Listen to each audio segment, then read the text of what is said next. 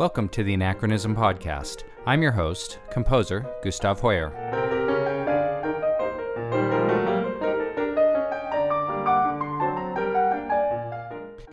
Welcome back to the Anachronism Podcast. It's been a while since I shared any material uh, through the holidays and uh, just the turn of the year. Time got away with me, but I'm excited to be back uh, for this episode. I have a special guest today, Hamish Ander. Hamish is joining me 18 hours from the future. He's in Melbourne, Australia, and I'm here in the middle part of the U.S. And through the joys of uh, modern technology, I have the pleasure of speaking with this emerging composer and really, really talented artist. I know you'll enjoy hearing more about his experience, and we'll be sharing some music of his. So, without further ado, Hamish, welcome to the Anachronism Podcast. Thank you so much for having me, Gustav. It's a pleasure to be here.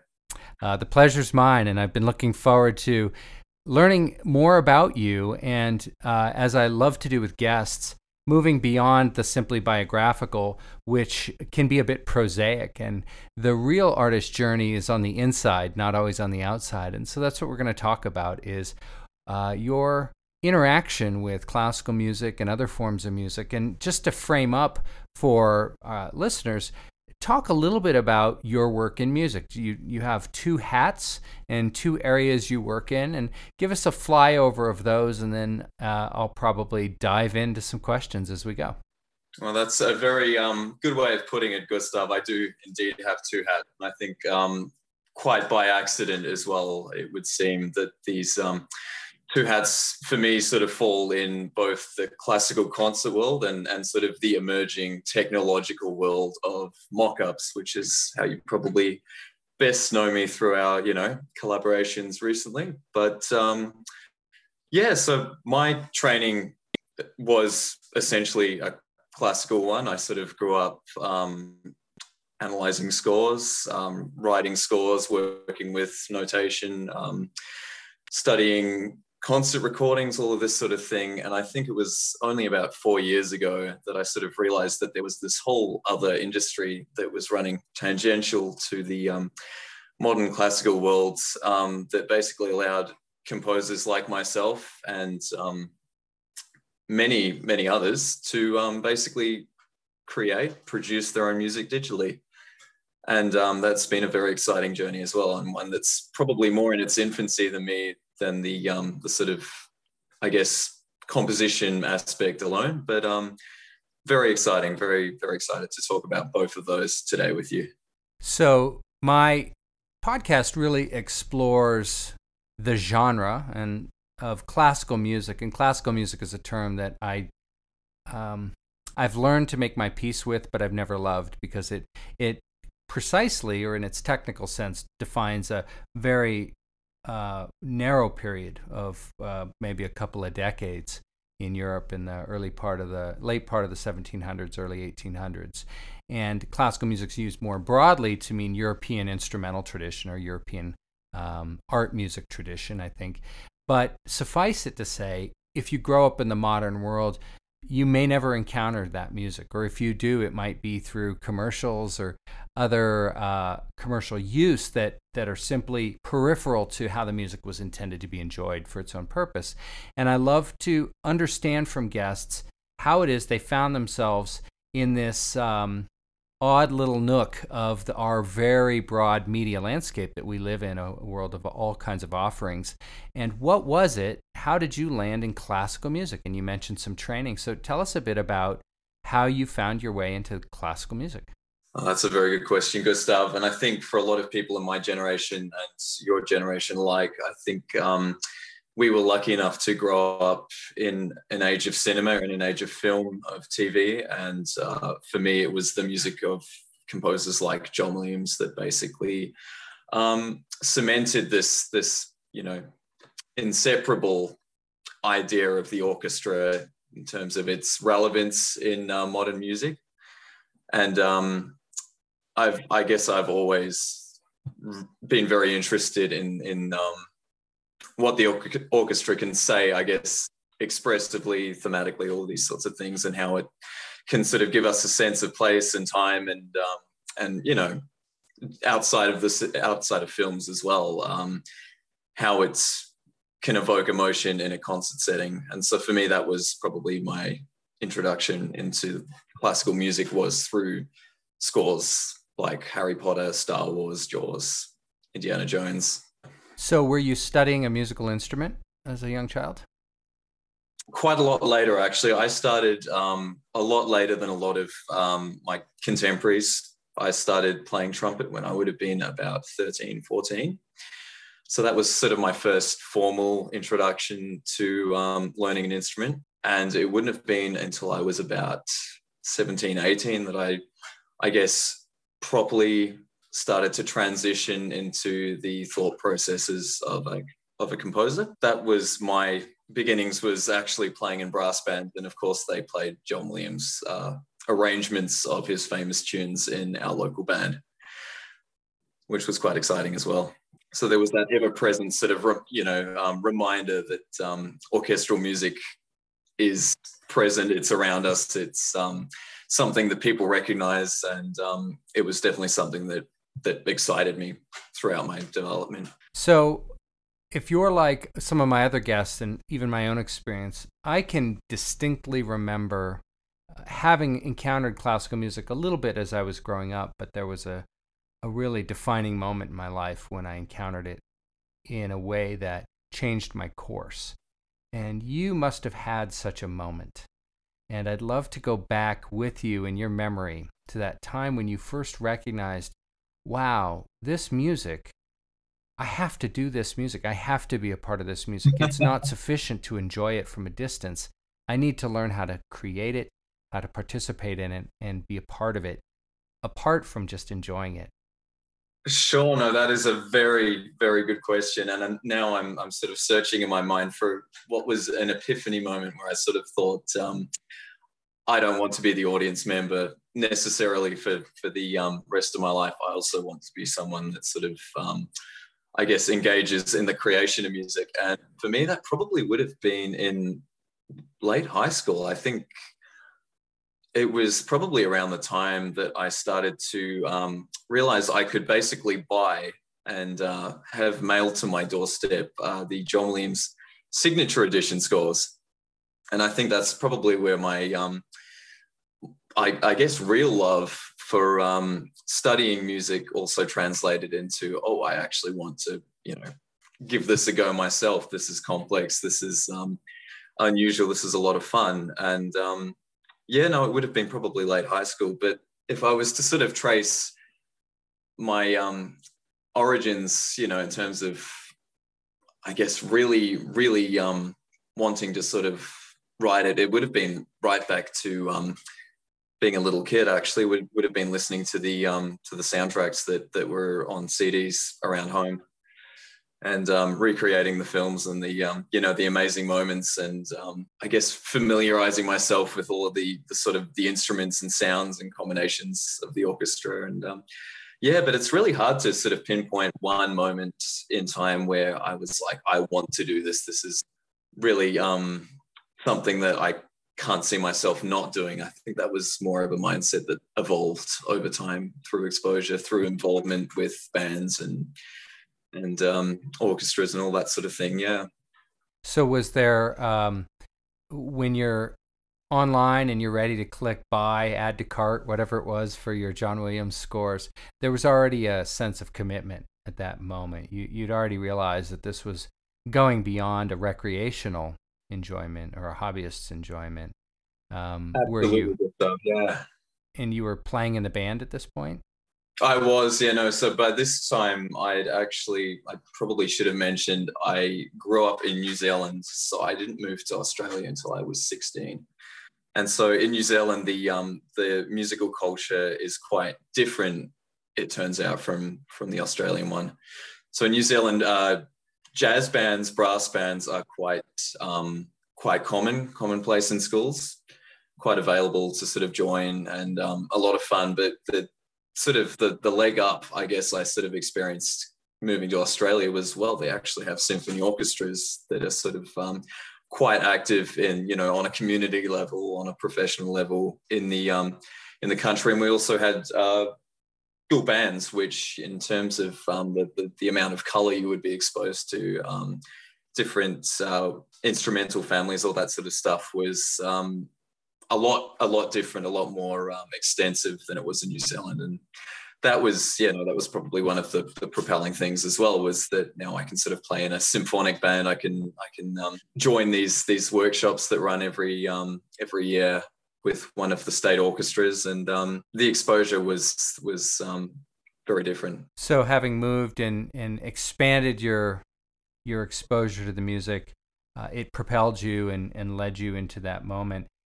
And uh, again, for the contemporary age, there's so many music styles. There's so many choices. You could have found your musical expression in any of a number of ways, but for you, it was really the storytelling capability of the orchestra.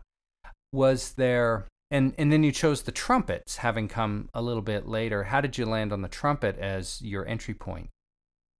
Oh, well, that's a very funny question. And I'm actually quite embarrassed to tell you the real answer, which was that um, I basically needed to engineer a um, conflict between my scheduled weekly uh, Taekwondo classes. And uh, it turns out the junior band was running on the same night as this class, which I absolutely hated. And that's why I sort of chose the trumpet so that was probably not exactly what you were um, imagining, but I think um, I think just having the the availability to learn any instrument, it, it, probably wasn't just trumpet. It would have been violin, you know, um, clarinet, whatever was would have been available at school. I probably would have wanted to have picked any one of them because I thought they were really cool. I hope that doesn't sound too sophomore.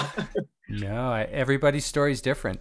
Uh, we all have one. And so for you, landing on the trumpet gave you a new way to start to express and explore this music that you. Um, so as you moved to becoming an instrumentalist, having already decided this was a pursuit, mm. what did you, what were some of your early lessons about the actual production of the sounds as you started to think about orchestration as you started to think about your desire to create this music. And here's mastery of a physical instrument now in front of you. Any any lessons along the way? Was that inf- how did that inform your journey? That's actually a really good question. Um, I, I do have a recollection of um, at one point before rehearsal in our um, school band basically going around the percussion section and trying them all out and being like, well, I've heard all of these instruments. How do we actually um, generate sounds from these, you know, this this wide variety of instruments? And then it was, um, then it led to a, a, series of, I guess, questions to some of my colleagues. I, I wanted to make inquiries. Well, how does one actually play saxophone? How does one you know, do this effect?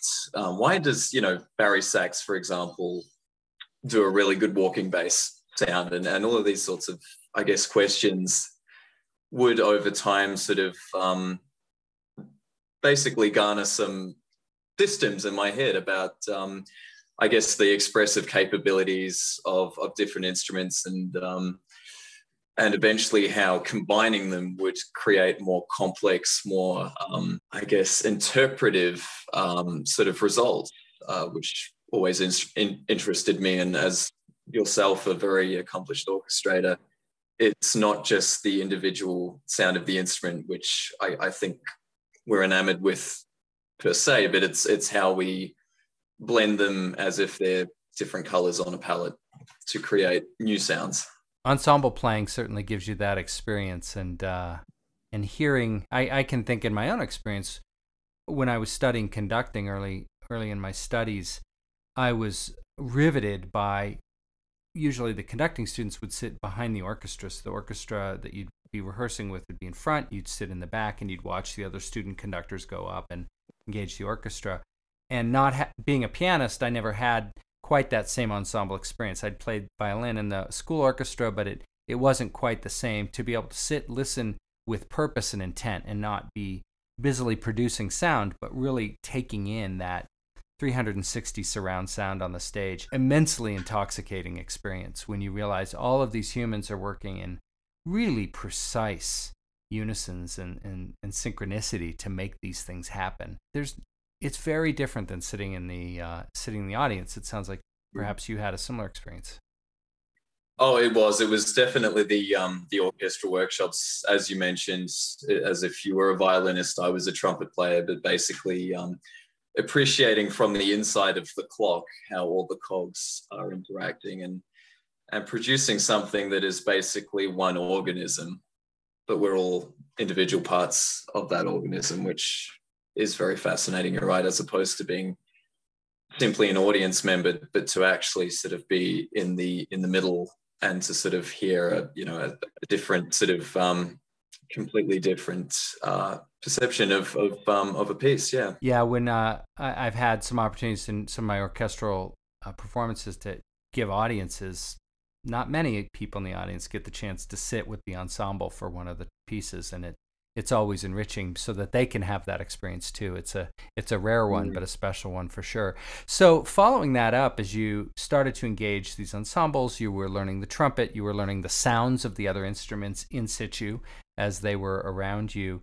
You knew you were already on this course to explore this music, but at some point, the normal pressures of, of early life lead you down to some different career choices and trying to navigate your course. And you didn't uh, you didn't veer off. Many people veer off from a practical study for just a variety of reasons but you stuck with it. Did you know where you were going or were you more driven just by the conviction that this was going to be the road well it's it's funny actually um, in in many ways i think I guess creatively, I, I mean, I, I, completed my bachelor's of um, composition at Melbourne University in um, 2016 and I felt that for some reason I was creatively at a bit of a at a bit of a dead end. I mean, I still had you know all of the training that that the um that the bachelor had provided, but um, for me it was lacking something, and I think I realized that I was not enjoying the fact that I couldn't fully produce my own music. I wasn't a, I, I mean, I could do you know I guess fair Sibelius mock-ups, but the um, it just you know it didn't quite have the same you know veracity as as um, as the real thing. Of course, as you sort of get more and more further into your discipline, you you start to sort of know what you don't know, and in, in this case, it was that. Um, mm, this isn't sounding quite as good as I would like. And it was around that sort of point where I was making, you know, friends from other universities uh, where they were basically getting taught a whole side of music that um, was basically, you know, hidden in the shadows in the in in a classical upbringing. And I I don't know if it would have been any different for you when you were doing your studies, Gustav, but for us in Melbourne Uni, it was um, very much pen paper um, scores. The the idea was tantamount, not the actual you know result. And so um, music production, basically as a concept, as a uh, as a discipline, was was not even sort of touched on. And I I think I realized very soon that this is actually what I want to do. It's not just writing, but it's also learning to to produce. And I, I think I um it would have been about 2017 or something, um, just after my my graduation, that I got onto my first DAW. For anyone in the audience who doesn't know, a DAW is a um, digital audio workstation, and that's basically the main software that's employed, you know, throughout the industry now um, to to um, produce, mix, um, arrange music, and and more predominantly now than ever, actually compose music in these um, in these very complex softwares. So that's basically been the second um, journey for me has been to sort of undertake a um, career towards production as well as classical composition. Yeah. So that picks up a, an interesting thread for me. I'd love to have you elaborate on the journey of being a composer. When I was a, a student, there were no DAWs, there was no uh, synthetic music. There were synthesizers, so there was electronic yeah. music, but that was um, mostly for popular music, or it was uh, sort of a fringe universe of the composition sure. course, and it was very technical. And uh, one of the experiences I had, I needed to uh, learn some of those tools, and and I, I have uh, modest skills at best because it's a it's a massive body of knowledge in its own right. Talk to me a little bit about how you would, how that body of knowledge, one, how, how you came to, to get it, and how it has complemented your own creative work. Did it bring you what you hoped it would, namely the ability to produce in sound waves the ideas that you would normally have just written on paper? That's a very good question. Um, and it's an ongoing process. It's a very, I think it's at points defeating process because what you wrote two weeks ago and produced is going to not sound as good as what you're doing today. So there's that constant running buffer of uh, dissatisfaction. Yeah, so there's that constant sort of stream of producing, I guess, mock ups, um, pieces, whatever you'd like to call them.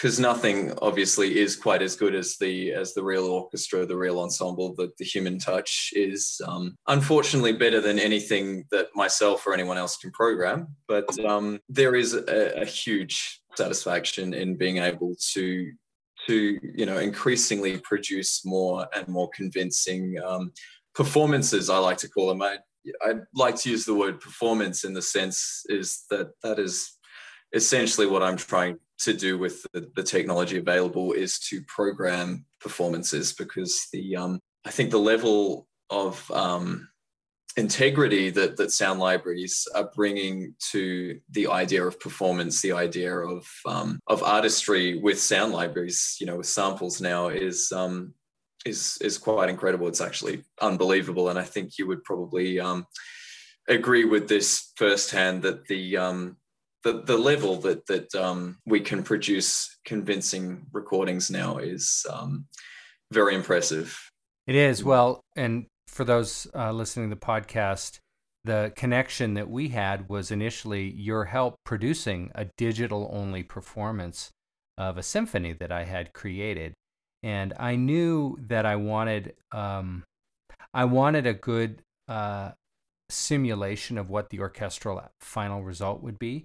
And having trained composers in our tradition, understand the mechanics of music making, but it's still um, unconsummated until you hear it at least in an approximate form in its orchestral clothing and all of the nuances and the subtleties. And so, through a, a mutual friend, I, we were able to connect, and you did absolutely lovely work. And I'll be sharing that uh, with the podcast at some point and hopefully recording it live. But what I have from your handiwork is a very convincing and real sounding, and it can never replace the orchestra, but but it's fantastic. And actually, I'd love to elaborate on that a little bit because it is a performance, and you and I discussed it. You are, in effect, a conductor or an interpreter of the music. I, I gave you MIDI, which is generic instructions for computer, but it, it really, that's just the crudest beginning. That's the skeleton of what finally comes to pass.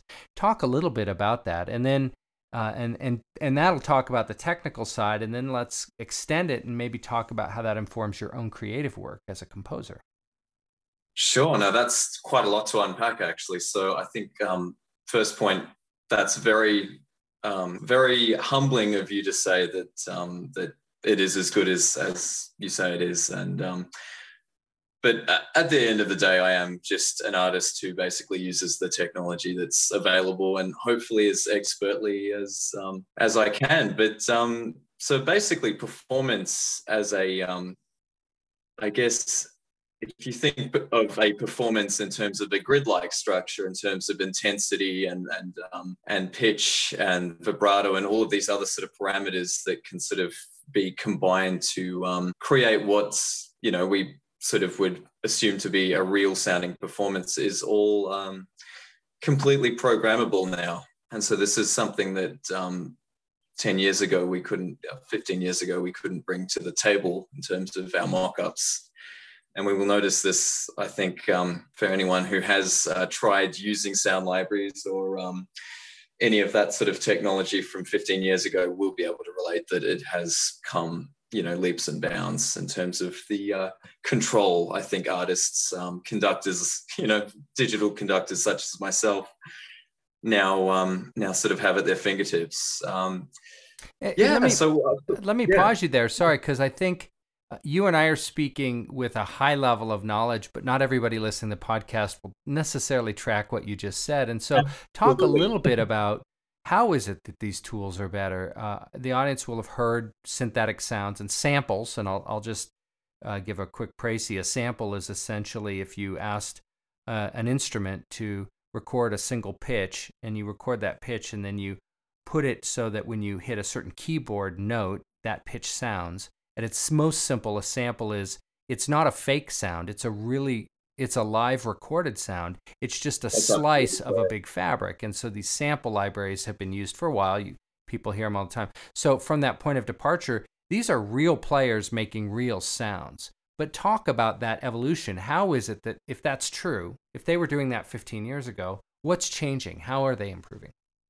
Sure, no, and that's a very good point you brought up, Gustav of, um, for those who don't know, sample libraries are the results of real players in real recording situations. And um, through engineering genius, these um, many thousand little recordings that we call samples have been arranged into these very complex um, audio engines that basically respond to certain programming directives. And these are things that um, without going into too much technical technobabble, we have um, certain parameters called modulation, velocity, um, uh, and and other MIDI controllers that that will in in some way change the way that um, certain samples are triggered or sustained or released or attacked or anything like this. It's all part of a very complex um, sort of sound modeling um, generation that we live in now, where where orchestral rec- recordings can be applied into um,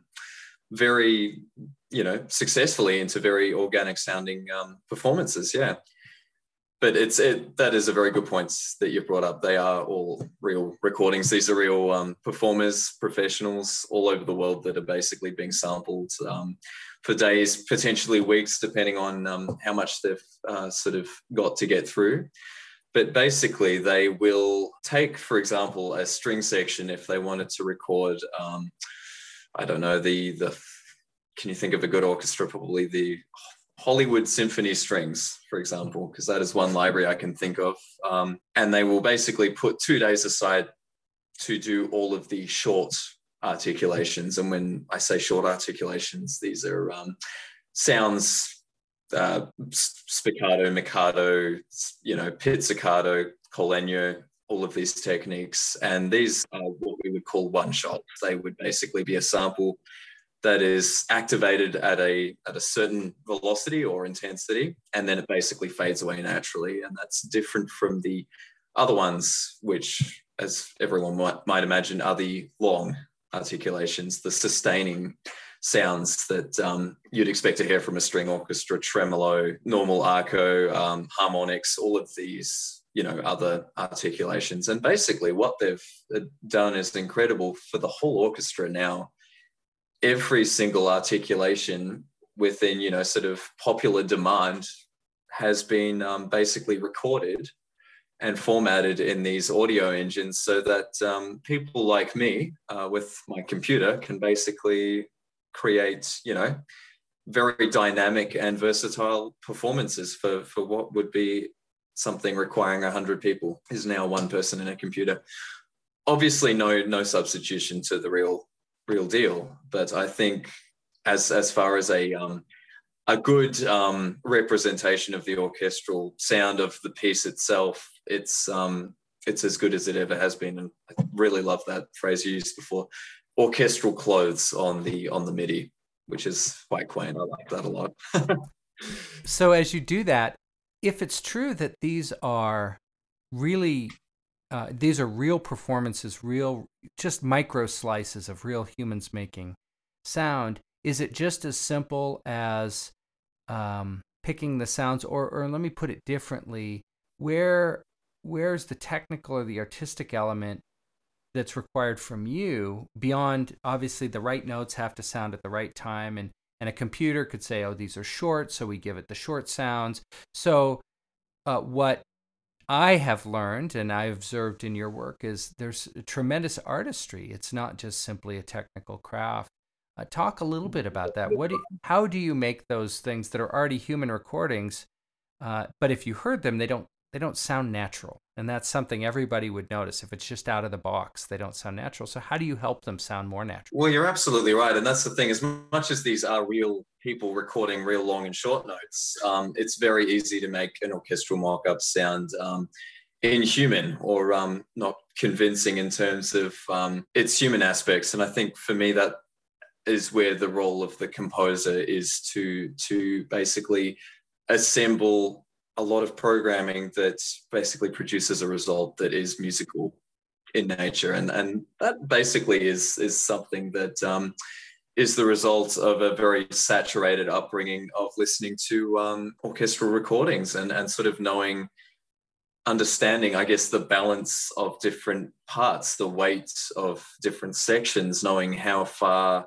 or how far forward or back that you know different members of the orchestra would be. For example, the the um, percussion section will often be heard very reverbed, very um, dulled compared to the rest of the orchestra in recordings, and that's because traditionally, as an audience member, the detail will often shine through the um, sort of crispness of the violin section and, and cello because they're at the front of the room and the um, and the percussion are at the back. So it's it's considerations like this that we um, consciously sort of implement when we're creating, you know, and mixing, producing a um, an orchestral mock-up.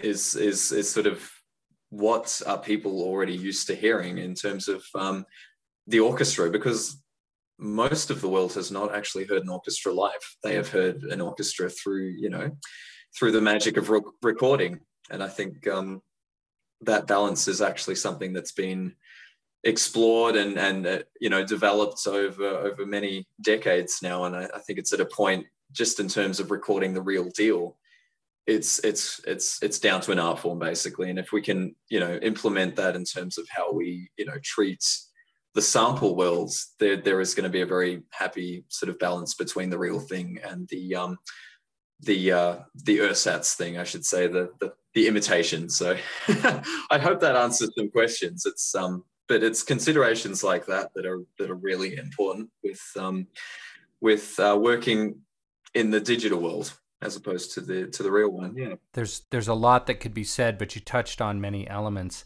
And to me the the big takeaway is even if it's digitally recorded, to make a a living performance, it still takes a human touch a non-algorithmic touch. You can't uh, you can't just push a button and a computer produces something that sounds natural. It just even if they're natural sounds, they'll be unnaturally put together unless a human being comes along and shapes it.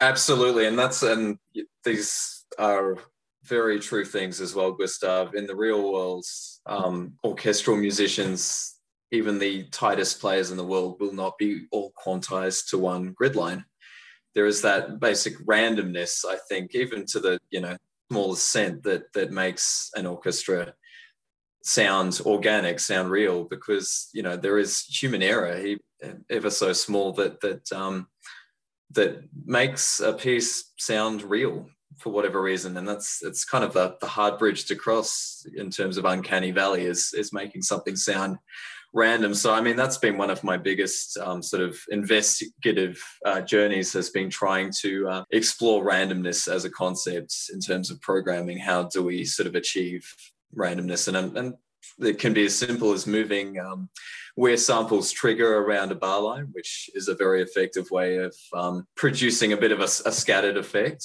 Um, and then there's more complex ways in terms of um, shaping, you know, a string section.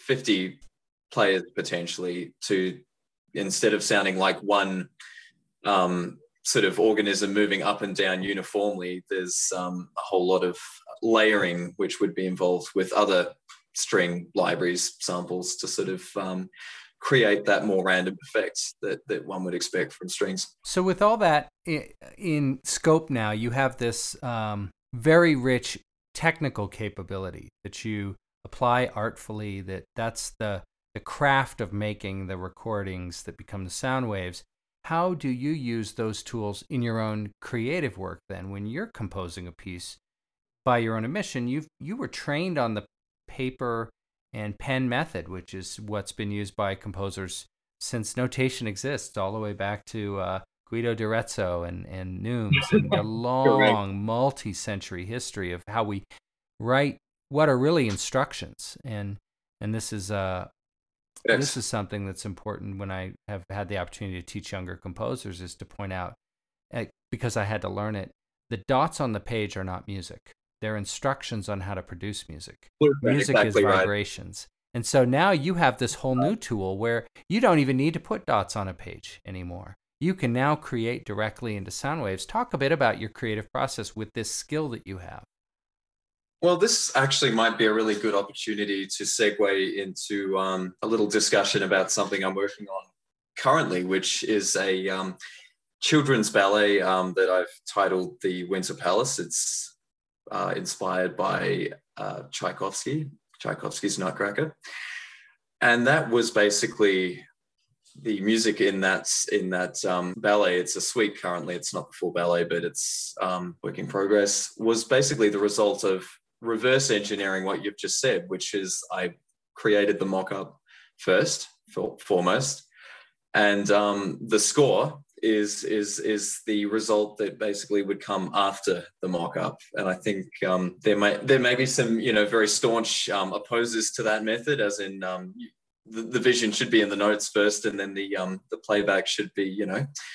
I guess the uh, the result of of that, but I, I I do believe, just due to the fact that I didn't start on, uh, you know, DAWs, that I sort of did learn, I guess, the uh, the conventional way of studying notes. That it, it um, I guess, I trust my instincts now when it comes to writing a mock-up that it will translate, you know, well into, you know, score, pen and paper orchestration. So that um, is often how I work now. Is is the reverse of what you would do, Gustav, where you would sort of write a, a score in, finale and then and then the audio would would come as the result of that.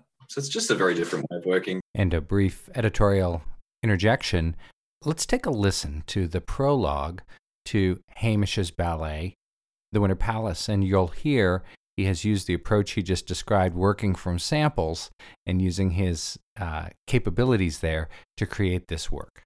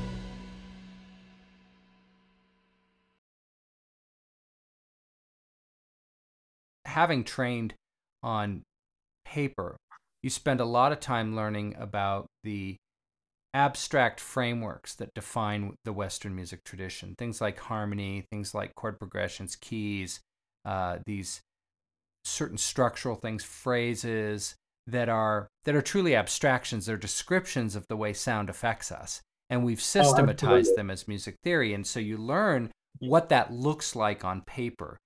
Then when you suddenly go to the keyboard or whatever you're however you're producing sounds with your digital audio workstation, you're now your creative impulse isn't coming principally through that intellectual filter. It's coming through uh, an auditory one. How was that transition? Talk about that.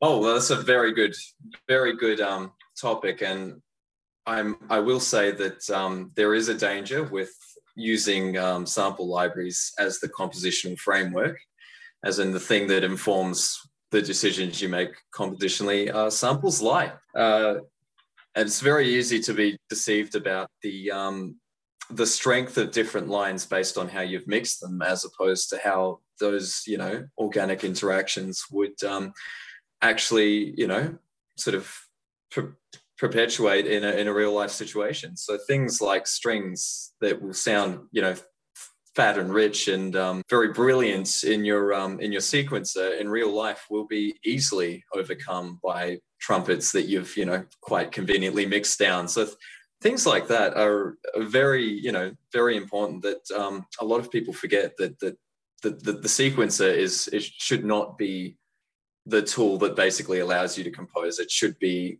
the tool that basically allows your composition to be heard. So I never used, I, I would sort of um, be very um, careful about sort of relying too heavily on the balance that, that um, different samples would tell you and um, the weight and all that sort of stuff. So if I was to sort of retroactively extract a score um, from a mock-up, it, it would basically be, you know, very very critical about how I've actually written it out in the in the program.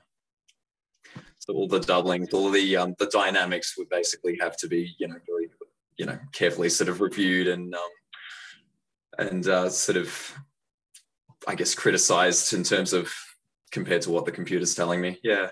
If we have these tools and you know that they aren't constrained by physical acoustics and you have a sound you love with the samples, um, does it matter that it could never be naturally reproduced by uh, living players? Well, it depends what world you're um, referring to. In in a classical sense, that would be a bit of a problem. But I think increasingly more and more, and this is my, I guess, my other, the other side of my duality is um, in commercial music. It is not uncommon for sampled sounds and live players to basically interact in the same final mix uh, more and more uh, string libraries, brass libraries are actually used to layer live recordings to, to, to bolster them artificially.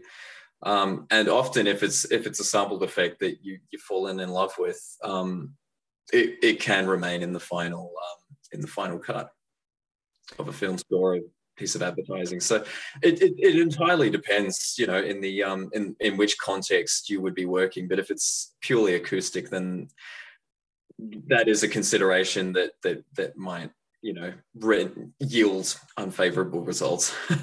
yeah. So you mentioned the commercial music, and what it calls to mind, if any of the listeners, and you've heard this, Hamish, uh, an operatically trained singer has been coached and taught how to fill a giant room with just the natural organic sound that their body can produce with no extra amplification. Sure. Suddenly, with the arrival of the gramophone and the microphone, you hear singing styles start to appear and evolve very radically, where now you have vocalists whose whose strength and training would never fill a room. In fact, they could sing in the room and you'd barely hear them. But when you bring a mic up close, it's suddenly as if you're hearing music in a way you would never hear it, which is directly in front of their face. That microphone can capture. Absolutely. And it makes, I'm reminded of that as you talk about these orchestral instruments. And so we know in voice that has that mic technique, microphone technique, is a thing singers think a lot about. How do they use the microphone as part of their mode of expression? They don't sing or just acoustically anymore. Um, do you see that happening with the orchestral instruments in the orchestral tradition? Absolutely. Um, and that is a really um, interesting um, sort of evolution you've touched on there with the um, the advent, the uh, I guess development of recording technology, which as time has progressed has become more and more clean, crystal clear. There's been, um, you know, you go through the 1970s with the um, age of analog tape saturation, and suddenly the amount of high end information that can be recorded is um, substantial.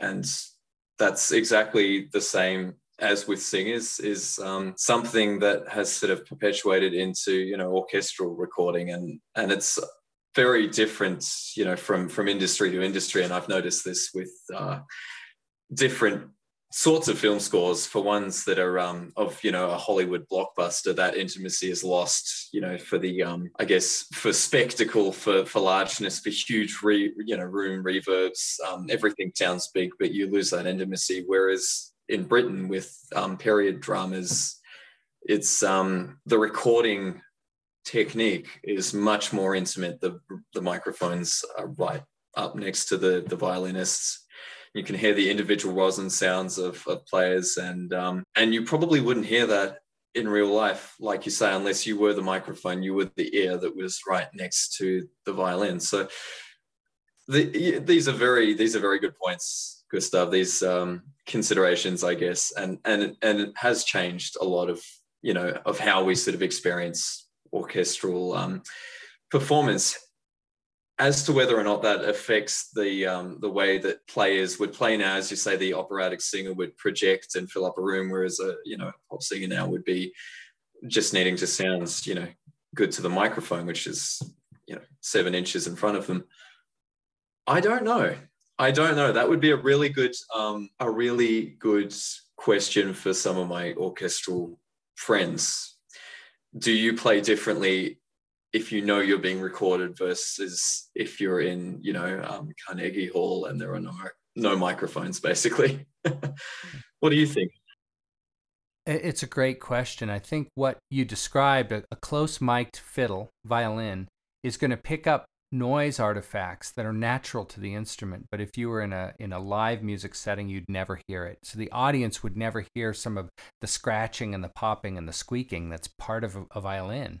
Um, and good violinists learn how to attenuate that. If, if you've ever heard an amateur or beginning violinist, you hear all of that, but it's still always there. And um, close microphones w- will they betray that that sound you would never hear naturally. I think it's a to me the question that comes to mind, and the reason I ask Hamish is a younger composer than I am, and and you're runway will will carry long after I'm done writing. How will the idea of orchestral music evolve, knowing that one, it's it's immensely expensive to produce with live people, Two, you have sample libraries and technologies that have come so far. They they've basically micro sampled so many of the subtleties and the inflections of a live performer that you can now program in a way that you mix and match those to give it a, a naturalistic sound. And then at what point, and this is a, my next question, comp creatively too, do you envision yourself using purely synthetic sounds? Because that's what the creative moment requires that you say, okay, I've now moved beyond what the acoustical orchestra instruments can do. Now there's this sure. whole other thing. Um, talk to me a bit about that process for you, how you think those things through. Sure. Well, I would liken the, the first point to sort of driving a combustion engine car. I feel like my convenience is perhaps coming at the expense of the environment. And I think in the same way it is my convenience, you know, at, at the computer, sort of creating these mock-ups, maybe in some way bankrupting, you know, the, the future of the orchestra in terms of, I guess, its commercial viability. Because as you touched on, it can cost many, many thousands, tens of thousands of dollars for a recording session. Um, and the the best orchestras in the world are um, so prohibitive that that um, they we are now, you know, if we do even sort of come close to having the amount of money required to record a real orchestra, we would have to sort of approach um, orchestras like the City of Prague Philharmonic, the Budapest um, Symphony Orchestras, uh, just to basically get in the, the, front door and get music in front of players, which is sad. It's it's sad, but it's not really a surprise because uh, players have to eat, um, conductors have to eat, and, and orchestras are expensive, and um, they rely on on these um, on these these patrons. Uh,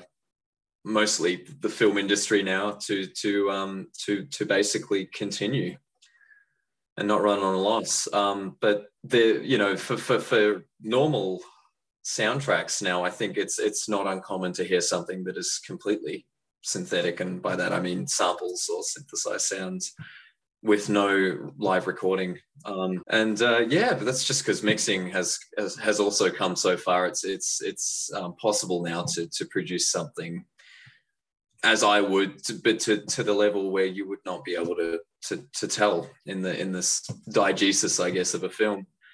Um, as for my own take, I'm like you. I would always much prefer the opportunity to work with real musicians. I think that that human touch is um, irreplaceable. It's not something that can be substituted or imitated to a level where um, it, you know, it sort of makes the orchestra obsolete or, or players in general. But um, but no, I, I, don't see myself going towards purely synthetic sounds. If anything, I would like to sort of see myself as one of the, um, I, I, guess, the minority of um, composers in my generation that would like to sort of continue um, into the foreseeable future in a career with a live orchestra and live players.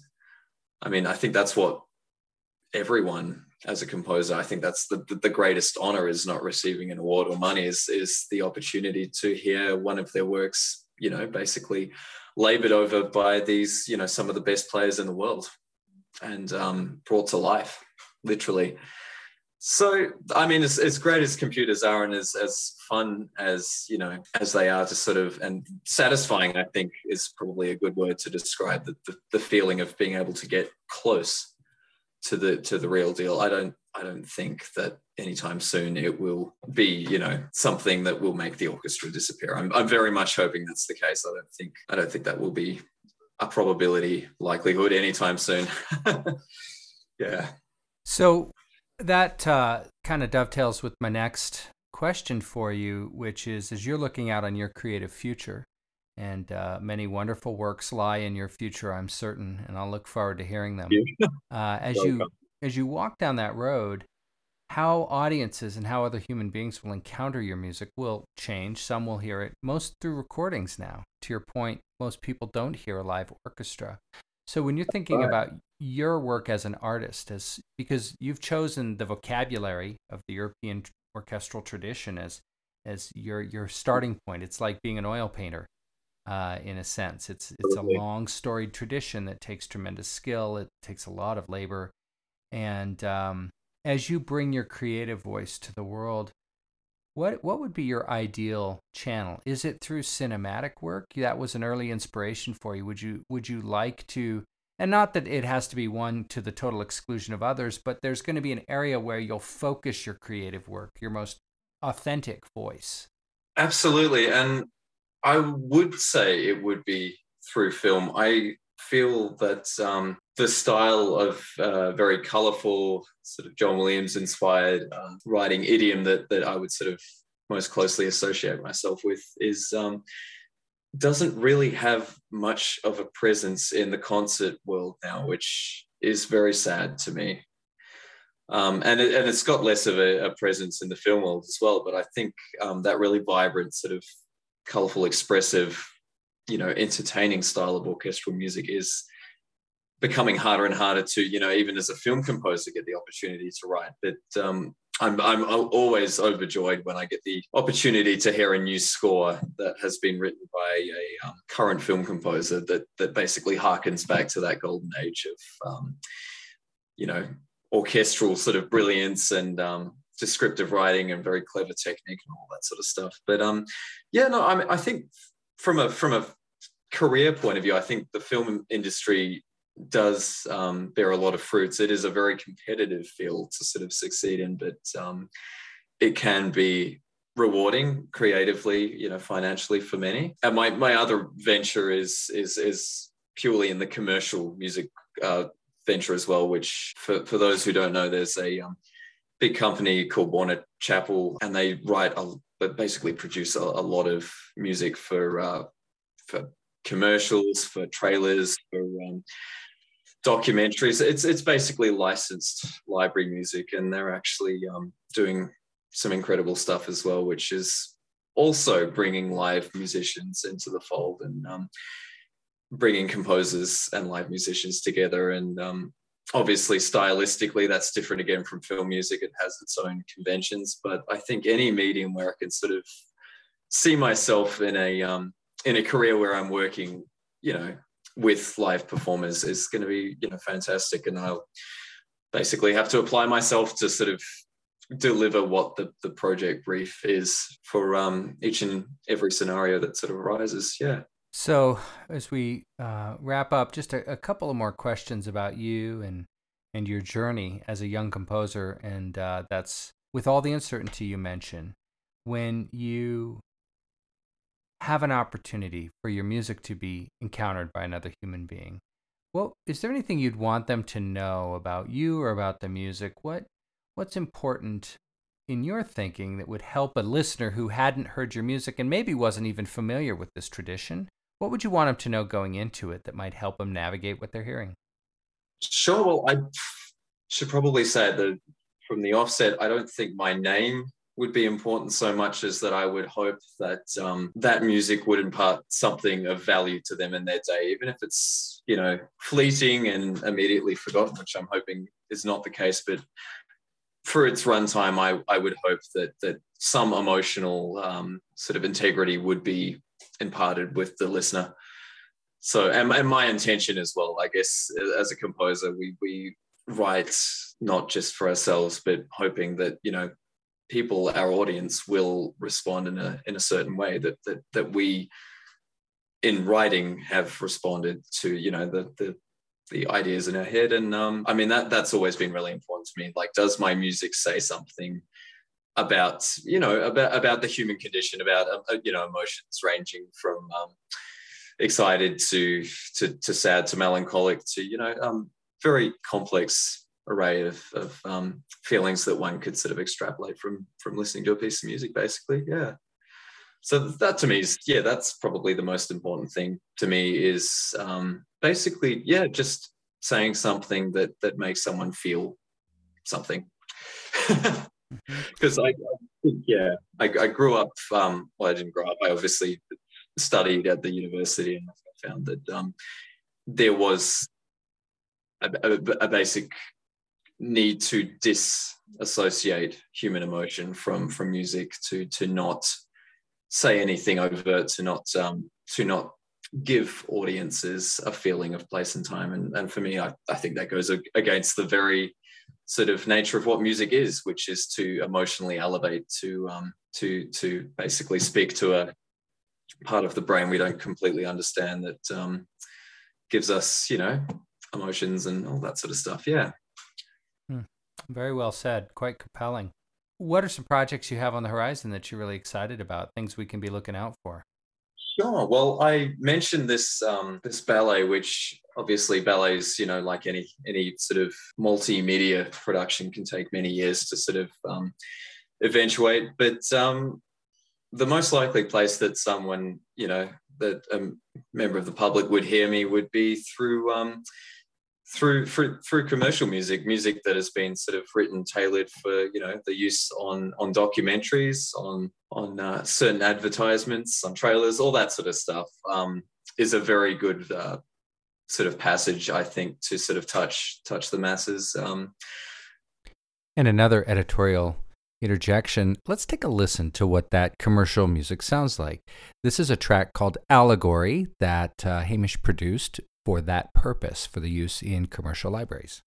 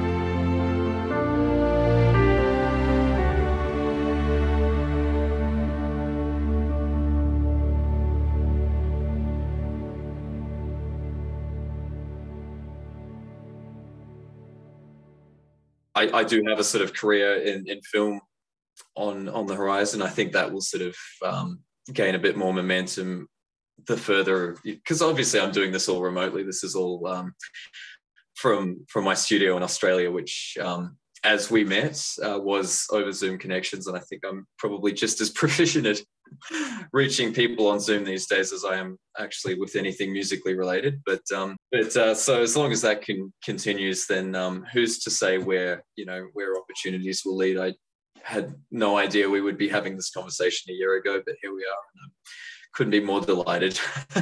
well, it's a pleasure and uh, certainly excited to watch your career, your creativity. And uh, on the show, by this point, we will have already heard some of your music. I'll, I'll bring some of that music in. And uh, I will look forward to sharing with the Anachronism audience over time as new projects come around, things you're excited about. Uh, I hope we could invite you back and we can follow your journey as you find your voice in the world and bring that voice and, like you said, reach people emotionally and impart on uh, something human to them. That's a lovely sentiment.